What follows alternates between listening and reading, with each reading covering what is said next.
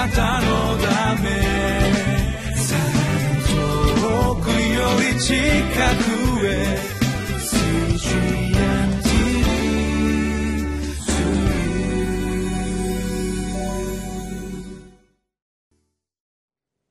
皆さんお元気でしょうか。いよいよクリスマスが近づいてまいりました。今日はにせんじゅうななねんのじゅうにがつのにじゅうににちです。恵まれた人、御言葉を成就する人生、ルカの福音書いっ章にじゅうろく節からさんじゅうはち節になります。今日はこのクリスマスの出来事を通して、本当にこの御言葉を通して主が語ってくださる御言葉に耳を傾けてまいりましょう。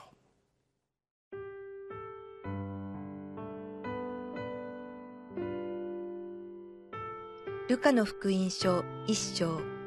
にじゅうろく節からさんじゅうはち節。ところでそのろっヶ月目に、御使いガブリエルが神から使わされて、ガリラヤのナザレという町の一人の処女のところに来た。この処女はダビデの家系のヨセフという人の言い名付けで、名をマリアと言った。御使いは入ってくるとマリアに言った。おめでとう、恵まれた方、主があなたと共におられます。しかしマリアはこの言葉にひどく戸惑って、これは一体何の挨拶かと考え込んだ。すると御使いが言った。怖がることはない。マリア、あなたは神から恵みを受けたのです。ご覧なさい。あなたは身ごもって男の子を産みます。名をイエスとつけなさい。その子は優れたものとなり、意図高き方の子と呼ばれます。また、神である主は彼にその父ダビデの王位をお与えになります。彼は常しえにヤコブの家を治め、その国は終わることがありません。そこでマリアは御使いに言った。どうしてそのようなことになり得ましょう。私はまだ男の人を知りませんのに。御使いは答えて言った。聖霊があなたの上に臨み、意図高き方の力があなたを覆います。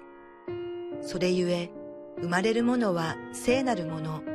神の子と呼ばれます。ご覧なさい。あなたの親類のエリサベツも、あの年になって男の子を宿しています。不妊の女と言われていた人なのに、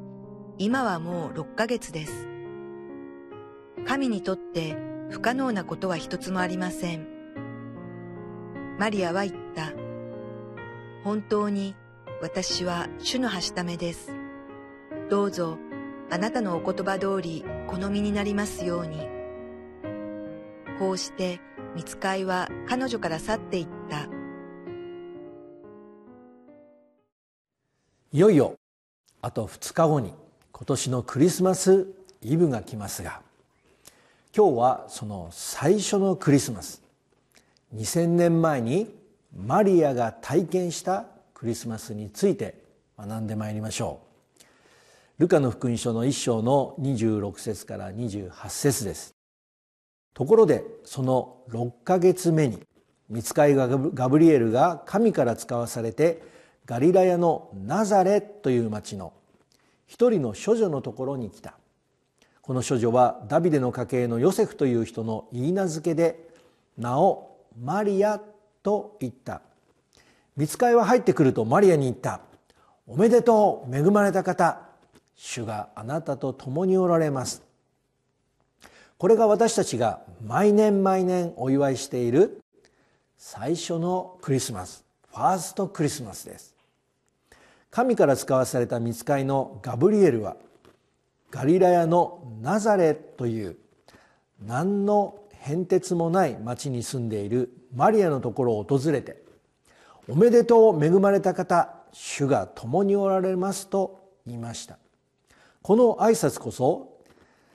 人類最初のクリスマスの挨拶です。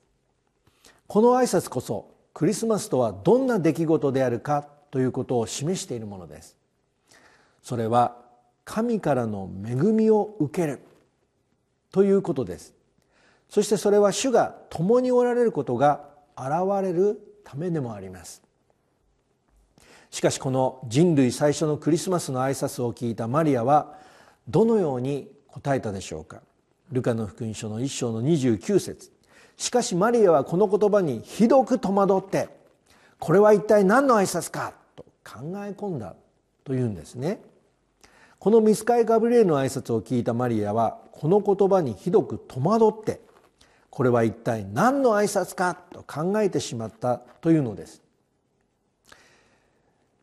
現代に住んでいる私たちはクリスマスの時に何という挨拶をしますか。メリークリスマスと言いますけど、その挨拶を聞いてひどく戸惑ってしまったり考え込んでる人はまずいないでしょうね。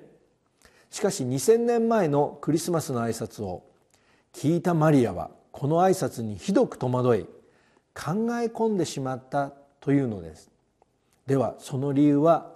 一体何でしょうか。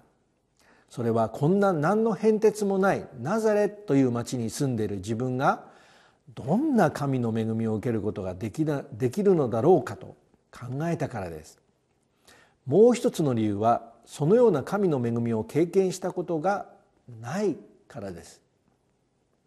では御使いガブリエルがマリアに伝えた神の恵みというのは一体何でしょうか。ルカの福音書のいっしょうのさんじゅっせつからさんじゅうさんせつ、すると御使いが言った、怖がることはないマリア、あなたは神から恵みを受けたのです。ご覧なさい、あなたは身ごもって男の子を産みます。名をイエスとつけなさい。その子は優れたものとなり、糸高き方の子と呼ばれます。また神である主は彼にその父ダビデの王位をお与えになります。彼は常しえにヤコブの家を治め、その国は終わることがありませんと言いました。このマリアの戸惑いを見た御使いはこのようにマリアに答えましたが、その神からの恵みとはまだ未婚のマリアが男の子を身ごもるということでした。そしてこのこのマリアが身ごもる男の子の名はイエスとつけるようにと語られたのです。それだけではなく、御使いガブリエルはその子にはダビデの王位が与えられ、その彼が治める国はイスラエル国家のようになくなることはないと言われたのです。まあ、私たちが親になると一番心配なことはその子どもたちの将来のことですね。マリアが身ごもる男の子の将来は主の計画が実現するため、主の御心が実現する生涯だと語られたのです。そこでマリアはこの御使いガブリエルにこのように言いました。ルカの福音書のいっしょうのさんじゅうよんせつ、そこでマリアは御使いに言った、どうしてそのようなことになり得ましょう、私はまだ男の人を知りませんのにと答えました。マリアがこのように答えましたが、私たちが物事を理解できるというのはだいたいみっつのものによるんですが、自分のまず能力、経験、そして知識によってです。しかし御使いガブリエルがマリアに言ったことはこのみっつの要素によっては決して理解できることではなかったんですね。そこで御使いガブリエルはこのようにマリアに言いました。ルカの福音書のいっしょうのさんじゅうごせつさんじゅうななせつ、御使いは答えていった、聖霊があなたの上に臨み、糸高き方の力があなたを覆います。それゆえ生まれるものは聖なるもの、神の子と呼ばれます。ご覧なさい、あなたの親類エリザベスもあの年にあって男の子を宿しています。不妊の女と言われていた人なのに今はもうろっかげつです。神にとって不可能なことは一つもありません。御使いガブリエルはこのことを理解しようとするマリアに対して、この男の子の誕生は聖霊がマリアに臨むことによって糸高き方の力に覆われるからだと答えたのです。それはこの出来事が何を表すためのものだからでしょうか。それは神にとって不可能なことがないということを表すためのものだからなのです。私たちの生涯からもこの聖霊が望んで神にとって不可能なことはないということを示すための計画を持っておられるのです。この主を今日も見上げて力強く歩んでまいりましょう。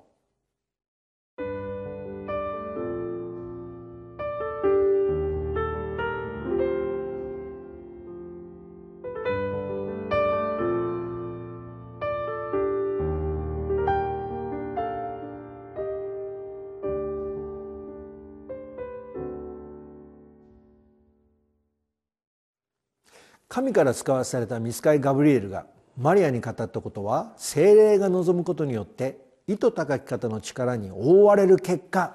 神には不可能なことが一つもないという出来事が実現することでした。ではこのように語られたマリアはどのように答えるでしょうか。ルカの福音書のいっしょうのさんじゅうはっせつ、マリアは言った、本当に私は主のはしためです、どうぞあなたのお言葉通り好みになりますように。こうして御使いは彼女から去っていった。マリアはこの御使いガブリエルが語った御言葉に対して、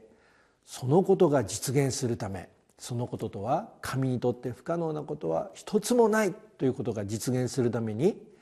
何を捧げたんでしょうか。それは自分自身の身を捧げる決断をしたのです。このことを初めて聞いたマリアはそれを何とか理解しようとしました。そして私たちもそのような反応をすると思うんですね。しかし御使いが語った御言葉によって理解するのではなく、信じる決断をしたからしたのです。なぜなら信仰というのは私たちの体を通して何が現れるものだからでしょうか。それは神には不可能なことが一つもないことを表すためです。私たち一人一人もこの神には不可能なことがないということを表すための生涯ご計画に導いておられる主に期待して、このにせんじゅうななねんのクリスマスを共に過ごしてまいりましょう。主の祝福をお祈りいたします。愛する天皇お父様、感謝いたします。私たちの生涯、生涯にもこのように聖霊が望み、神にとって不可能なことは一つもないということが現れる生涯にお一人お一人を導いてくださっていることを感謝いたします。力強いキリストイエスの皆によってお一人お一人を祝福してください。アーメン。あなたのため遠くより近くへ